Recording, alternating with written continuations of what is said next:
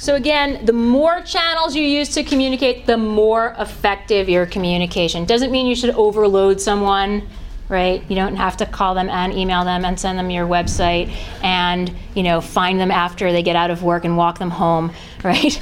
But, you know, when you're trying to get a job, don't you try to use many channels, right? You try to try to get a friend to talk to the person if you can. You you try to you send your resume, you go for the interview. So you try to hit as many channels as you can and you hope that you are effective in at least one of those channels. Okay. If you only use one channel and you miss, then that's it. But you have more chances the more channels that you use. Okay. All right. Uh, last term we're going to talk about before we take a break is feedback. Okay. And remember, we talked about feedback here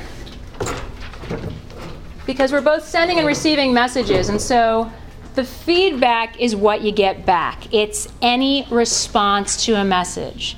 Sometimes it's verbal, most of the time it's nonverbal, and sometimes you get both, right? You get verbal and nonverbal. The nonverbal is always there whether they're intentionally performing nonverbal communication or not, the nonverbal is always there. With feedback, the important part is how clear is the feedback. So the first interaction